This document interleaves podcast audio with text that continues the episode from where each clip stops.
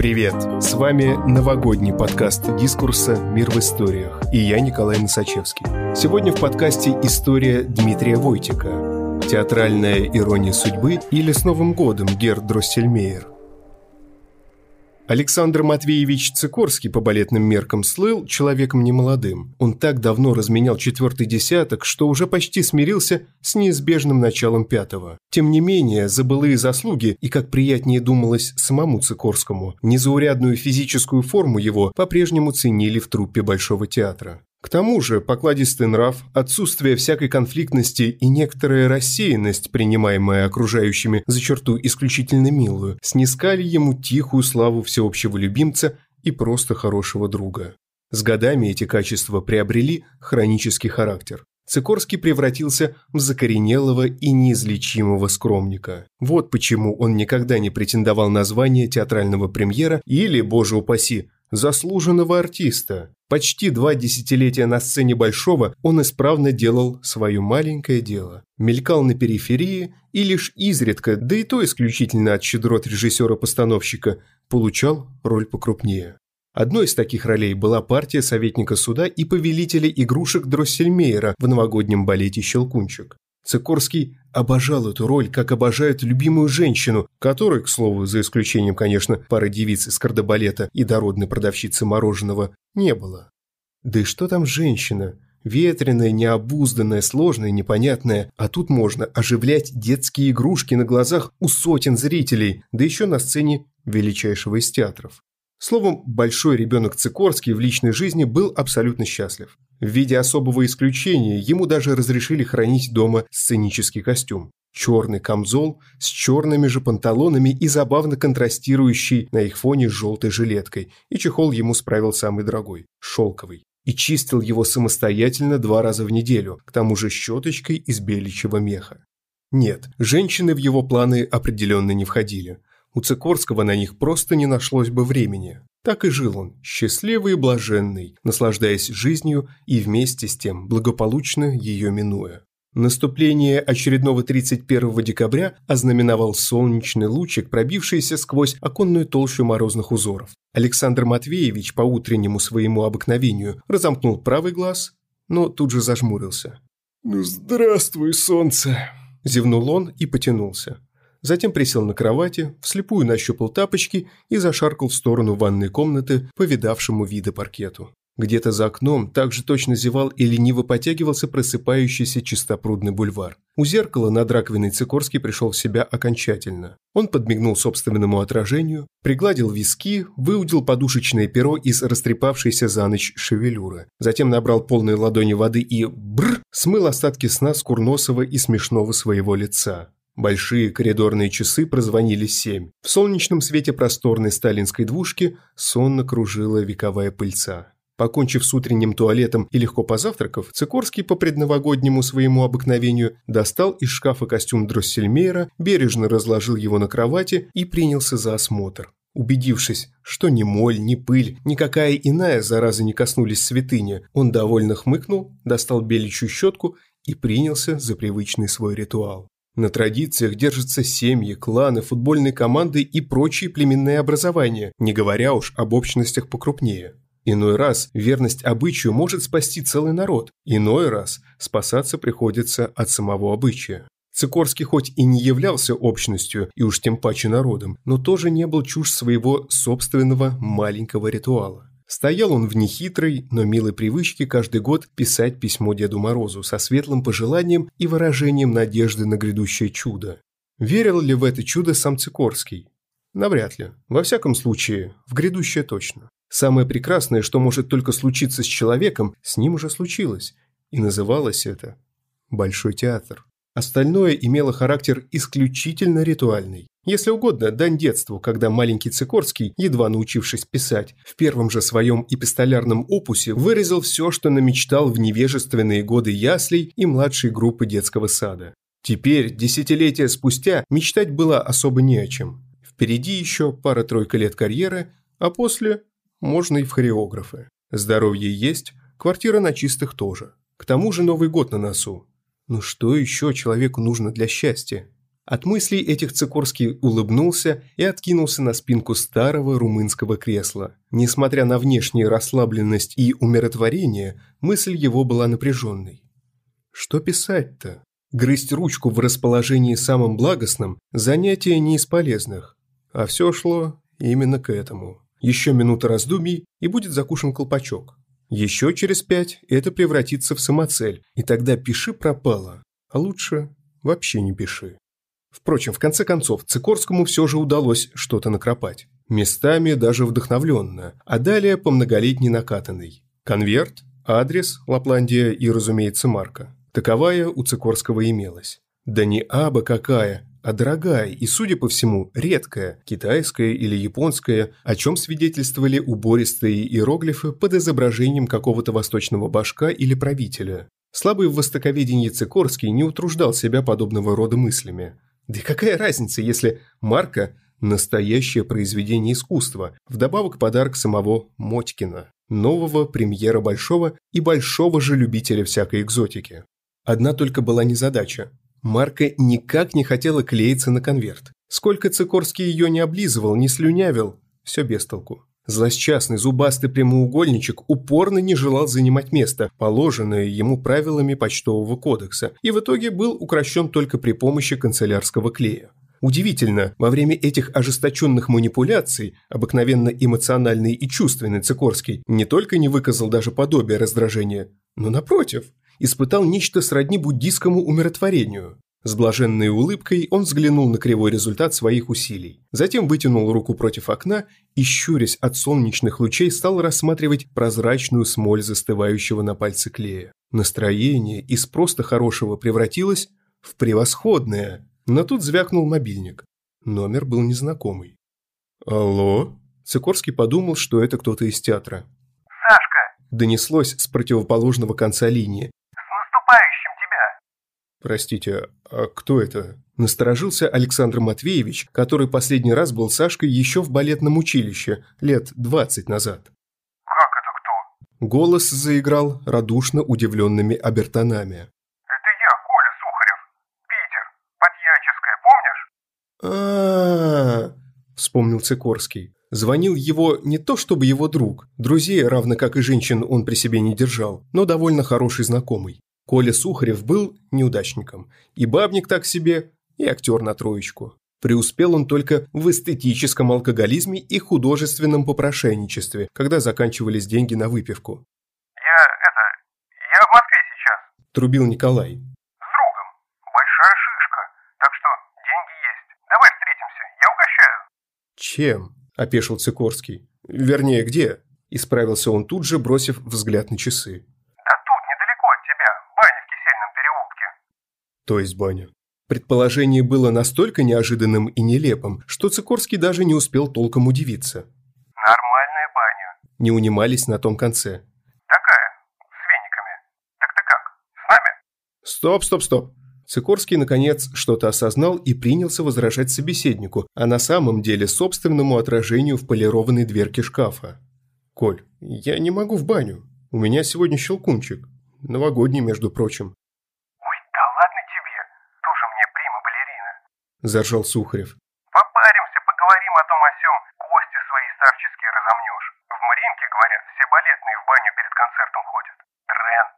К тому же...» Коля перешел почти на шепот. «Друг мой, не какая-то грязь из-под ногтей, а депутат Питерского законодательного собрания. И офигенный мужик к тому же. Давай, к девяти у твоего подъезда, а там пешочком пять сек. Цикорский был сломлен такой дружественной бесцеремонностью и почему-то согласился на странное предложение своего питерского знакомца. К тому же его немало заинтересовал тренд мариинских танцовщиков. Отчего бы не попробовать, раз угощают. Александр Матвеевич собрался, по старому обыкновению своему надел костюм Дроссельмейера, чтобы сразу после бани отправиться на репетицию, а по пути, как следует, вжиться в роль. Сверху накинул тяжелое пальто с меховым воротником, напоследок пригладил волосы перед зеркалом в прихожей и открыл входную дверь. Баня находилась неподалеку от чистых, в Большом Кисельном переулке. Была она неприметной и фасадом скромной, оттого элитарной и недоступной для праздных любопытствующих, настоящее парное пристанище депутатов Госдумы и воришек помельче. Колонный зал пестрел фресками под античность. Мраморный бассейн размером с небольшое озеро пришелся бы по душе не только римским патрициям, но даже значительно превосходящему их богатству районному прокурору или какому иному народному слуге. Словом, обстановка была пошловатой, вызывающе роскошной, но не дать не взять – царской. «И откуда такие деньги, Коля?» – спросил Цикорский с прищуром опытного топографа, склонившись над гладью огромного церемониального резного стола в тщетной попытке разглядеть хоть одну трещинку или зазубринку на его палисандровой равнине. Компания уже успела как следует распариться и теперь ожидала трапезы. «Да к черту деньги!» – вальяжно отмахнулся Сухарев. «Я за все это убранство ни копейки не отдал. Ты вон, Гоги благодари, он у нас меценат и тонкий ценитель. Гоша – тот самый депутат, опрятный толстячок средних лет, до тех пор сосредоточенно ковырявшийся в зубах, интеллигентно прокашлялся и тоже вступил в беседу. «Во-первых, не называй меня Гоги, я не грузин», – отчеканил он. «Во-вторых, и эти слова уже относились к Цикорскому. Прошу меня извинить, Александр, но я всегда мечтал, как бы это вам сказать, мечтал познакомиться с настоящим премьером Большого театра». «Ну что вы, Сикорский мало того, что распаренный, от лесного стыда и вовсе превратился в алый стяг из революционной песни. Я вовсе не премьер. Так, скромный служитель музы танца, как ее там... Терпсихора, подоспел Сухарев. Слушай, Гоги, то есть Гоша, Саша у нас человек конкретный и понимающий. Ты ему поясни суть нашего сабантуя и скажи как есть, а то, ей-богу, мнешься как с дамой на первом свидании. Без тебя разберусь, буркнул Гоша и тут же снова любезно обратился ко все еще красному Цикорскому. «Понимаете, Александр, я сам из Питера. Если выражаться языком народным, большой человек. Но не подумайте, я не из этих». Гоша смешно надул щеки, изобразив типичного госчиновника. «Я люблю искусство, театр люблю, музыку. И жена моя очень любит. По долгу службы мне часто придется бывать у вас в Москве, как раз в самые сезоны. Вы бы не могли меня, нас, сопровождать в Большой? Все показывать, рассказывать, знакомить. Разумеется, время от времени, чтобы это не мешало вашему графику. Наивный Цикорский, наконец, начал что-то подозревать. Сухарев, оказывается, был плутом и остался им, думал он. Не по доброте душевной в баню позвал, а посредником выступает между мной и Гоги этим. Вы меня сейчас немного обескуражили, Георгий. Смущенно продолжил он уже вслух. Зачем вам так все усложнять? Вы, если на государственной службе, то легко можете себе позволить любой театр. Я имею в виду контрамарки там и все такое. Все так, все так.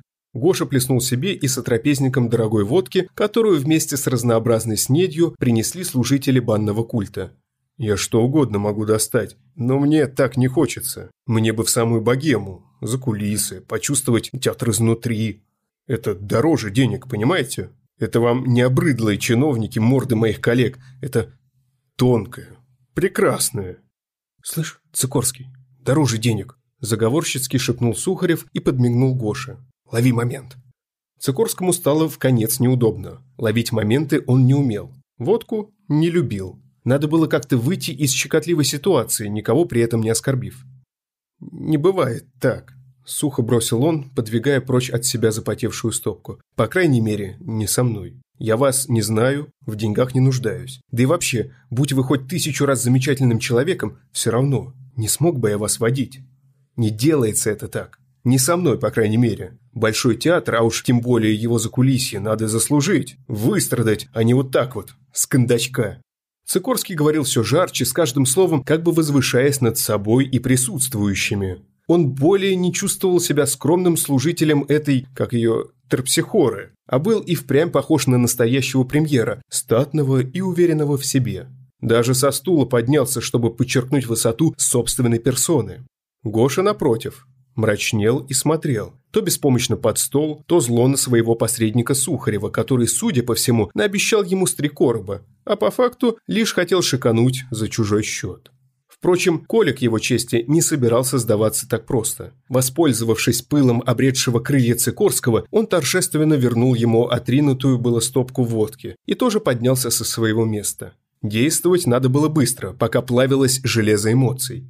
«Господа», – помпезно пропел Сухарев, – «да что мы все спорим? О чем? Мы разные, очень разные, но нас роднит любовь к театру. И неважно, кто и как его любит. И нет греха в том, что кто-то там не танцор и просто хочет приобщиться. Это другая любовь.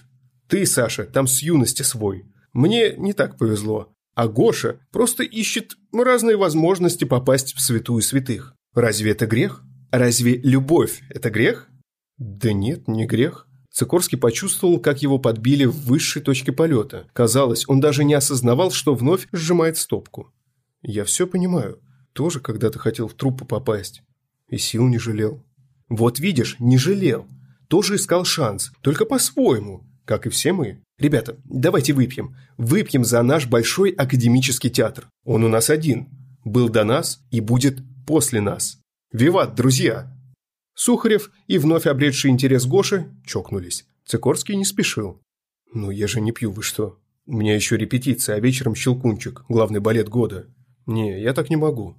«Слушай, сейчас одиннадцать утра. Сухарев буквально удержал стопку в пальцах Цикорского. Мы пьем за большое дело». «Один раз». «Ну, будь ты человеком. Не хочешь помогать, так просто составь компанию. Ну когда еще этот питерский невежда, Сухарев жирно подмигнул Гоше, соприкоснется с прекрасным? В Мариинке своей, что ли? Мариинский театр велик, воскликнул Цикорский. Так давай и за него тоже, раз велик. В конце концов, у нас не так много великих театров, чтобы напиться. Давай, родной. Да черт с вами. 50 грамм так 50 грамм, не умру. Подумал Цикорский и со всего размаха хлопнул заветный стопарик. Во, видали? А наш Драссельмейр, оказывается, еще тот Спартак. Он какой молодчага!» – заорал Сухарев. К слову сказать, в последний раз Цикорский выпивал еще студентом. Опыт был так себе, потому что едва не закончился свадьбой. Впрочем, по прошествии двадцати с лишним лет память притупилась, и Александр Матвеевич, если что и помнил, то лишь мантру «алкоголь – это плохо». Что за этим стоит и каково это чувствовать себя пьяным, он успешно позабыл, а потому ничуть не удивился и даже обрадовался наступившей вдруг легкости и внезапному освобождению речи. В тот момент он свято верил, что все эти приятности возникли в нем не от потребленной водки, а от того, что тело покидает всякие шлаки и прочая гадость. Как бы там ни было, разговор пошел бодрее и взаимно приятнее. Гоша скромно, но не без удовольствия делился своими скудными знаниями о мировом балете и внимательно слушал Сикорского, который теперь еще и на волне второй стопки, которая за Мариинку, из суховатого интроверта превратился в заправского лектора по истории и искусств. Увлекательные экскурсы он перемежал уморительными историями из театральной жизни, попутно и не без удивления, обнаруживая в себе превосходного рассказчика и человека в высшей степени интересного. Сухарев большей частью молчал. Он лишь контролировал периодичность тостов и деликатно выправлял ход беседы, если та вдруг норовила соскользнуть в неудобное русло или вовсе заглохнуть. Словом, наводил мосты. Но и про себя не забывал, пару раз даже из горла. Два часа пролетели как один балетный акт. Друзья, а их уже можно было назвать именно так, приговорили две бутылки водки на троих и как следует заглинцевали пивом. Сикорскому было так хорошо, как мало когда бывало. «Дурак!» – хлопнул он себя по лбу. «Да если бы я так перед каждым балетом отдыхал, давно бы был премьером, как Мотькин этот ваш». Заплетающимся языком поддержал Сухарев. «Ну, такая легкость. Все могу, все умею. Сейчас, сейчас. Вот, кстати, фирменное фуэте Мотькина. Чем я хуже? Смотрите». Цикорский поднялся на носок и попытался сделать вращение. Раздался звон посуды. Падающего Александра Матвеевича хотел было подхватить ценитель искусств Гоша, но тоже не рассчитал свои пьяные силы. В итоге оба с хохотом повалились на мраморный пол. Это, «Поддержку надо отработать», – икнув, заключил Цикорский, оттирая салат с банной туники. Я вас, э, Георгий, научу. Как друга. Покажу вам э, за кулисье, и над кулисье, и под кулисье. Сухарев смутно сознавал, что выполнил свою работу. Он осоловело взирал на Гошу с Цикорским, а сам держался за колонну, чтобы не присоединиться к спонтанному лежбищу. Наконец, кое-как поднявшись, поддерживаемая исполнительными и корыстно-приветливыми работниками бани, троица кое-как проковыляла в раздевалку, где кое-как переоделась и присела перевести дух перед выходом.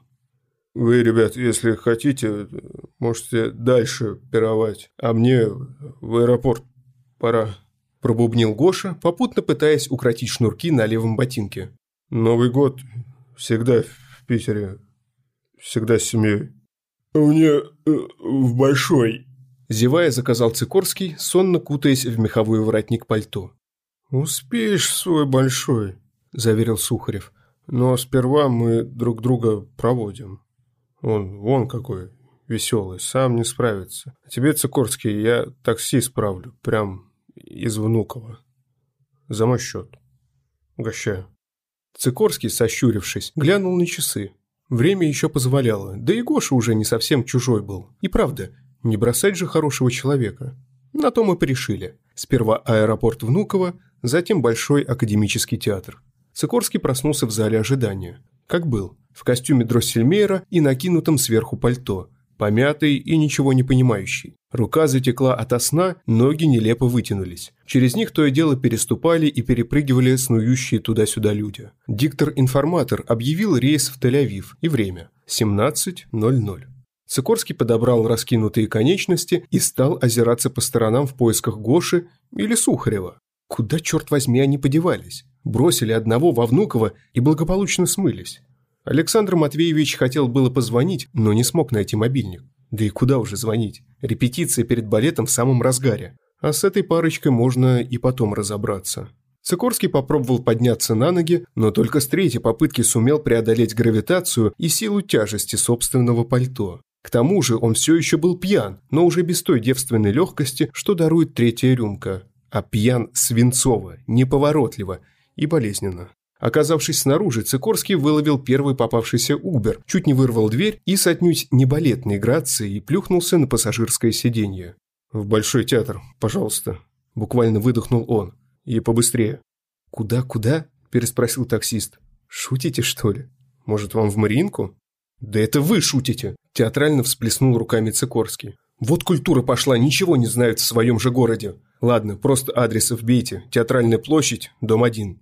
«Турист», – еле слышно буркнул таксист, а затем уже отчетливо скомандовал навигатору. «Театральная площадь, дом один». «Маршрут построен», – бодро отрапортовало электронное устройство. Мела метель, шуршали шины, огни улиц щурились сквозь запотевшие стекла и напоминали огромные новогодние шары. Где-то в недрах приборной панели еле слышно посапывало радио. Заснул бы и сам Цикорский, если бы перебивка на рекламу не ознаменовалась маршем из щелкунчика. Александр Матвеевич вздрогнул и словно осыпался льдинками. Вышел из уютного оцепенения, как сказочный мальчик Кай.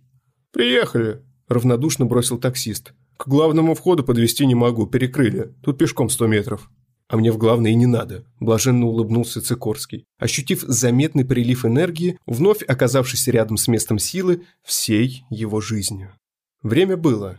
20 минут седьмого, репетиция уже закончилась и вовсю шла финальная подготовка сцены. Но и опоздания не случилось, это самое главное. Размяться можно и за кулисами. Согревая отвыкшие от мороза ладони и попутно стараясь не свалиться в сугроб, Цикорский пробежал вдоль театральной стены в поисках служебного входа.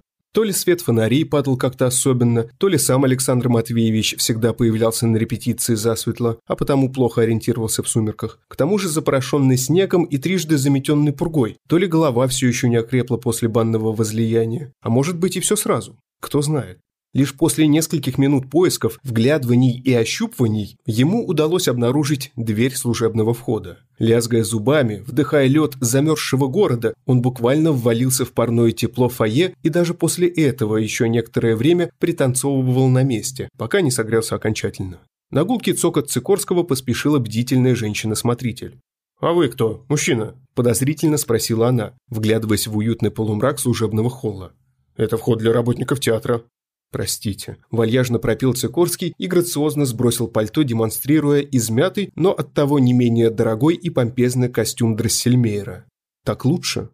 «Ой, Сергей Филиппович!» – облегченно рассмеялась женщина. «Да вы как сам не свой, красный весь, замерзший. Я бы вам чайку предложила, да балет скоро начнется. Давайте сюда пальто и бегите скорее, а то опоздаете». «Какой еще Сергей Филиппович?» – подумал опешивший Цикорский. «Новенькая, что ли? Не помню ее». Но пальто отдал, не хотелось терять время на разговоры. Отдал и через ступеньку устремился наверх к сцене, где его, скорее всего, уже не первый час ожидали.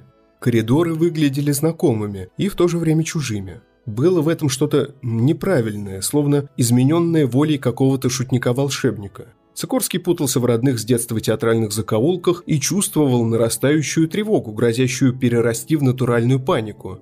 Прямая, поворот, снова прямая, развилка, дверь, гримерка, поворот, опять распутье. Где-то далеко за всеми этими стенами настраивался оркестр. Цикорский мчался на его звуки, попутно принимая приветствия работников и расталкивая зазевавшихся танцовщиц с кардебалета, белыми стайками вспархивающих от такого бесцеремонного вторжения. Сколько еще минуло времени? Обессиленный и вновь словно опьяневший от отчаяния Цикорский узнал по звукам того же оркестра. И это уже была не репетиция. Заиграли увертюру «Щелкунчика», Александр Матвеевич метался в чертовых коридорах, но теперь, как назло, рядом не было никого, кто мог бы показать дорогу. Да, заблудиться в родном театре перед главным балетом года казалось полнейшим абсурдом. Но за это говорили факты. Цикорский уже готов был сорвать с пожарного стенда кирку и сломать ею стены. Настолько цепко охватил его ужас. Балет начали без него. Увертюра, украшение елки, марш, дети с родителями, еще что-то там и выход Дроссельмейера. Мой выход. Цикорский несся на перегонки собственной мыслью, на ходу припоминая хронологию первого акта. По его подсчетам, до сцены X оставалось минут 10, не более. А с тем учетом, что увертюра подходила к концу, и того меньше. Театральные коридоры все еще петляли и делились, но хотя бы звуки оркестра больше не напоминали глухую застенную какофонию. Надо было только чуточку прибавить. Еще поворот, еще развилка, и вот, наконец, финишная прямая. Снова гримерки, снова пугливые стайки кардебалетных девиц и душное закулисье во всей его ароматной бархатной густоте. Расталкивая все встречное, Цикорский летел к сцене как к своему личному солнцу. Почти выдохшийся, взмокший и обезумевший от близости провала всей его жизни. И вот по шелковой духовой дорожке, вкрадчиво, словно озираясь по сторонам, на цыпочках засеменили струнные. Проснулись тромбоны. Ленивая Валторна подмигнула виолончелем, а те легонько ткнули под бок альты. Инструменты словно перешептывались между собой, готовя замерзших в ожидании зрителей к появлению волшебника Драссельмейера. Цикорский тоже готовился. Он сделал глубокий вдох и уже хотел было выскочить на сцену, как вдруг застыл и тут же едва не умер от разрыва своего и без того загнанного сердца. Из фантасмагорических сумерек декораций поступью тревожной и сказочной выпорхнул другой Драссельмейер. Другой во всех смыслах слова. Сгорбленный, до пугающего странный, но при этом изящный и великолепно владеющий собой – Костюм его фасоном и оттенком отличался от костюма Цикорского. Мало того, что был чернее черного, так еще и деталями разнился. И жабо пышнее, и панталоны уже, и к тому же другой Дрессельмейер был абсолютно лыс и устрашающе грациозен. Цикорский в метаниях своих был взмылен, отчаян и зол. Близко, насколько это только возможно из-за заветных своих кулис, смотрел он, как рушится сказка всей его жизни. Так вот оно что. Замену мне нашли. Он как будто задыхался от вскрывшегося предательства. Не дозвонились разок и все. На свалку. Проклятые цинники. Вслух или про себя это было сказано, кто теперь разберет. Лишь одного хотел окончательно свихнувшийся от горя Цикорский – отомстить. За украденное детство, за отнятую на пятом десятке сказку, за изувеченную веру в добро и за подлость. Подлость, подлость! Бесшумно, стиснув не только зубы, но, казалось, и все тело свое, прыгнул он на сцену и, позабыв о приличествующих музыкальному моменту па, подлетел к другому дрессельмеру и, что есть силы, вцепился ему в горло. Началась отвратительная возня с пинками и зуботычинами. Зрелище далеко не сколь какого-то изящества и грации. Кардебалет и танцоры массовки сперва опешили. Сцена, где один дрессельмейр, что есть мочи, лупит другого, не была прописана ни в одной из известных трактовок ни у Григоровича, ни у Горского, ни даже у великого Льва Иванова. Лишь какое-то время спустя кто-то из мужчин посильнее и понаходчивее, не на такт не сбиваясь с продолжающейся музыкальной темы, красиво, если не сказать изысканно, выволок обоих дроссельмейеров за кулисы. «Ты кто такой?» – надсадно орал другой дроссельмейер, пытаясь приладить к воротнику оторванное жабо. «Ты кто?» – бранное водное слово. «Такой. Ты знаешь, что с тобой теперь будет?» Очень бранное обращение. Это я кто такой? Да я Цикорский Александр Матвеевич, 25 лет на сцене величайшего из театров. А я, снова бранное вводное слово, Сергей Филиппович Сутолкин, народный артист Российской Федерации. И тебе, Александр Матвеевич, настал... Тут прям совсем ужасное слово. Услышав вместе Сергей и Филиппович, Цикорский вздрогнул. Он вспомнил, как именем этим и отчеством его окликнула женщина-смотритель. Была она к тому же приветлива, как бывает с человеком знакомым и явно не чужим. Тогда он не придал фразе особого значения, но теперь стоял словно оглушенный, не понимающий ровным счетом ничего. «Я уже много лет в Большом», – наконец выдавил он из себя. «Но про вас ничего не слышал». Другой Дрессельмейер вдруг перестал визжать. Он удивленно выкатил глаза, подошел ближе к обмершему Цикорскому и стал с наигранной осторожностью его разглядывать, словно тот был опасным больным или еще кто похуже. «Ты, братец, откуда такой дятел?» С прищуром опытного главврача спросил Сергей Филиппович. «Из какого театра сюда приблудился? Из кукольного, может быть, а?» «Я артист Большого академического театра», Цикорский буквально взвыл от обиды. «Так какого ж хрена ты забыл у нас в Мариинке? В государственном, самка собаки, академическом Мариинском театре.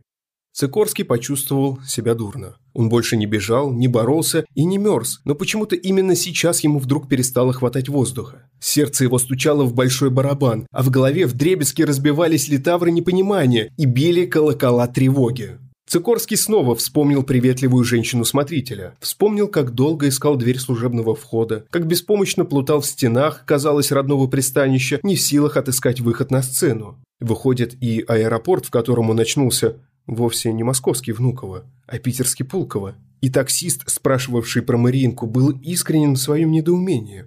И самое главное, адреса театра совпадали с поистине сардонической точностью. Театральная площадь, дом 1.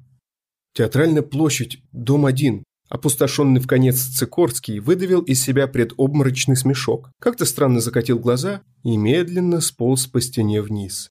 Ничего не подозревающий оркестр тем временем заиграл мазурку.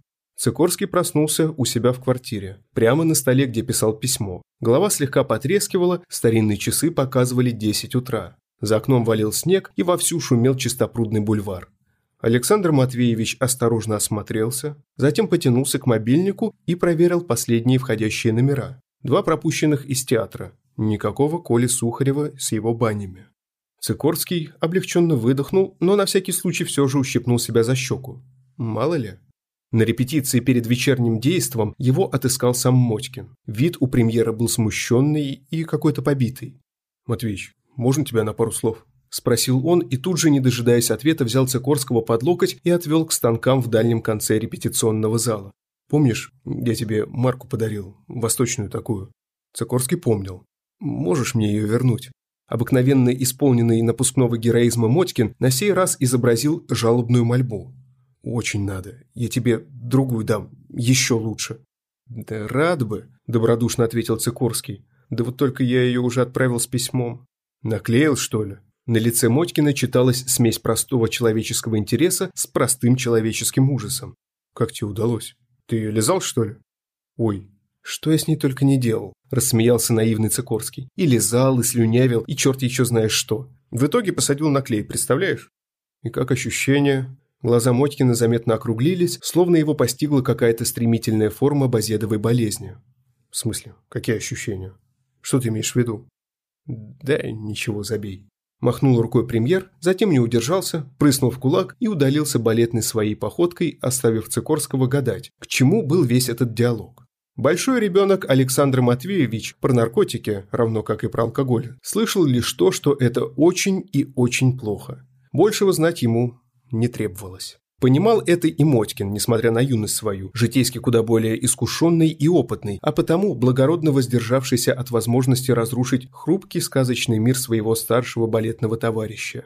Дело в том, что неделю назад состоятельная поклонница подарила ему альбом коллекционных марок, среди которых имелись как подлинные раритеты, так и экземпляры совсем уж интересные. Как, например, три марки ЛСД, к которому эстетствующий Мотькин питал особую слабость. Одну из марок он перепутал с подарочной и вручил ее ничего не подозревающему Цикорскому. А что произошло дальше, уже известно. Сам же Цикорский Дрессельмейер в тот вечер блистал особенно, рассказывая себе и зрителям прекраснейшую из сказок. Сказку всей своей блаженной и удивительной жизни. С наступающим Новым годом! Спасибо, что слушаете нас. Если вам нравится, что мы делаем, подписывайтесь на «Мир в историях». Нас можно найти на всех подкаст-площадках. Там же можно и оценить наш подкаст. И, конечно, присылайте свои истории нам на почту. «Дискурс» – некоммерческий журнал. Поддержать подкаст можно на нашем сайте. С вами был Николай Носачевский. До встречи в следующем году.